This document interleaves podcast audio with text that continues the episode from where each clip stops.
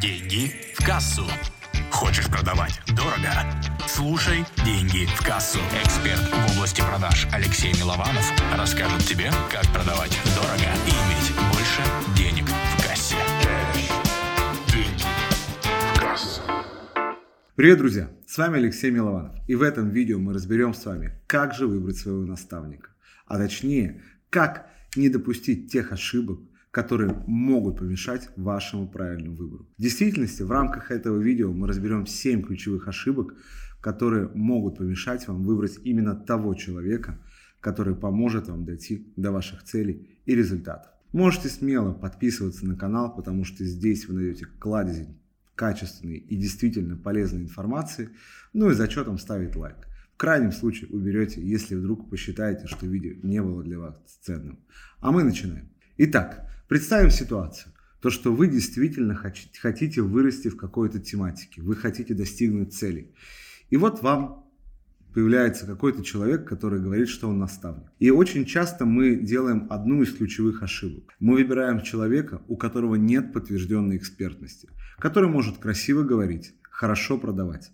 Но когда вы спросите его, а какие у вас результаты, какие у вас кейсы, как давно вы находитесь на рынке, какому количеству людей вы уже помогли, решили ли вы эту проблему у себя самого, почему-то этот человек начинает исчезать и просто пропадать из вашего поля зрения. Потому что он просто хотел продать и заработать денег.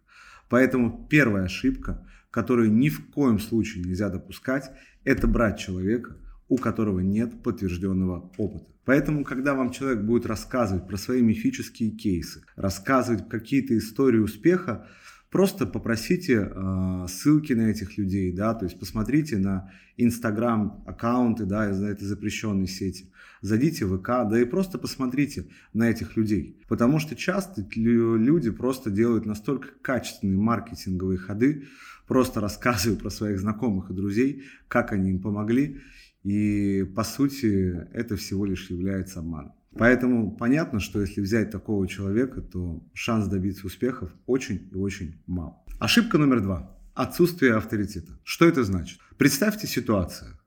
Вам наставник говорит четкий пошаговый план, что вам нужно сделать, как вам нужно сделать. А вы считаете, что нет, пожалуй, я это не буду использовать, либо, может быть, сделаю по остаточному принципу, ведь я и так все знаю, все и так умею.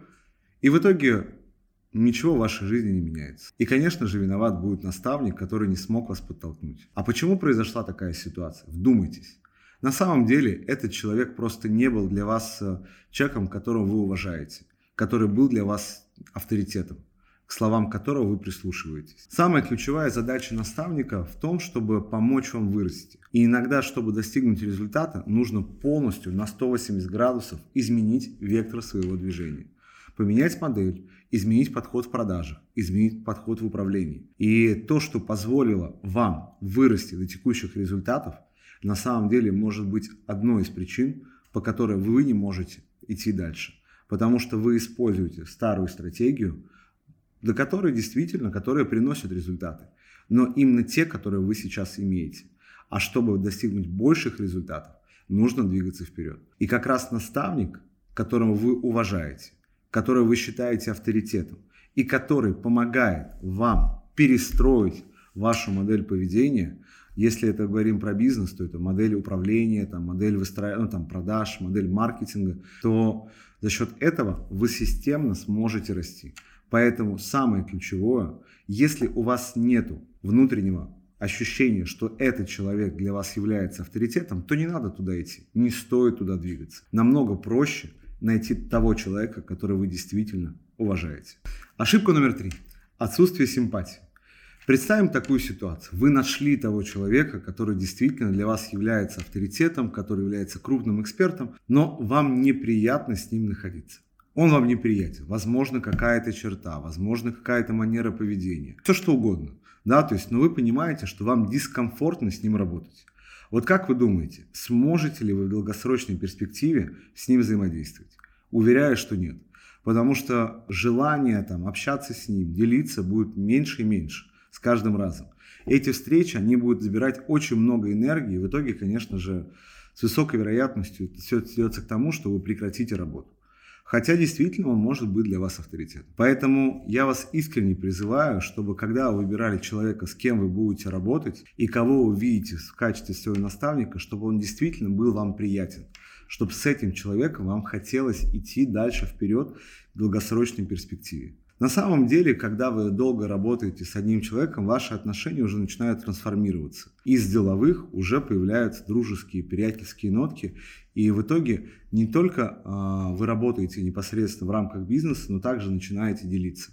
Делиться теми вещами, которые происходят в вашей жизни. Вот если эта симпатия есть, то знайте, вы на правильном пути. Если симпатии нет, то, скорее всего, и не стоит начинать. Ошибка номер четыре. Отсутствие доверия. То есть, если у вас есть хоть какая-то нотка, то, что вы не доверяете этому человеку, то, что ваше тело, интуиция подсказывает, что не надо туда идти, то, скорее всего, идти не нужно. То есть, почему такое может произойти? Ну, во-первых, иногда может быть страшно просто отдать деньги. Да, то есть, действительно, это какая-то крупная сумма. Возможно, мы просто иногда сами боимся того успеха, который нам предстоит сделать, или того объема работы. Но если вас что-то смущает в этом человеке, были какие-то непонятные кейсы, да, там какая-то непонятная репутация у этого человека. Или, например, там, да, человек рассказывает, как он уважительно относится к людям, а вы встречаетесь в ресторане, и он позволяет грубость к персоналу, который обслуживает его, то, скорее всего, есть а, налицо такие нюансы, то, что при продаже этот человек будет вести себя одним образом, а уже в работе совсем по-другому. Поэтому смотрите на свои ощущения. Я вас призываю к тому, что тот человек, с которым вы пойдете, а пойдете вы, скорее всего, далеко, он должен изначально это доверие создавать. То, что вам откликается работа с этим человеком.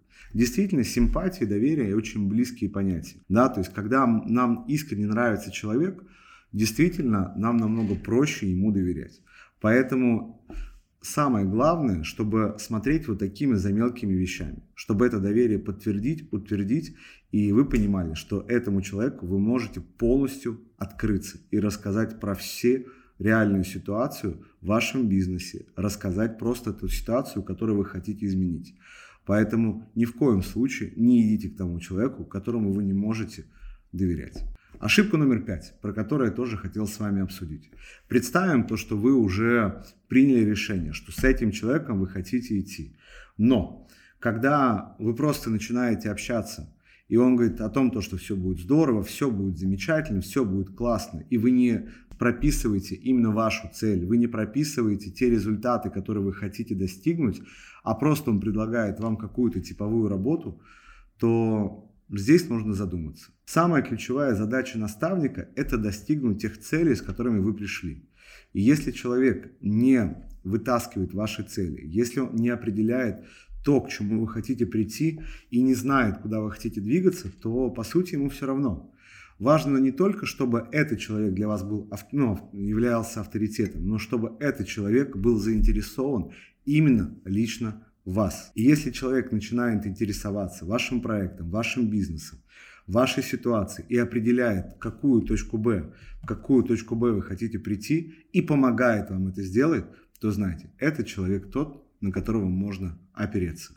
Если с самого начала вы не определяете эти цели, то, скорее всего, человек хочет просто продать, используя свой авторитет, просто взять эти деньги. Ошибка номер шесть, которую тоже часто совершают люди, это отсутствие некой программы, программы вашего развития, программы обучения.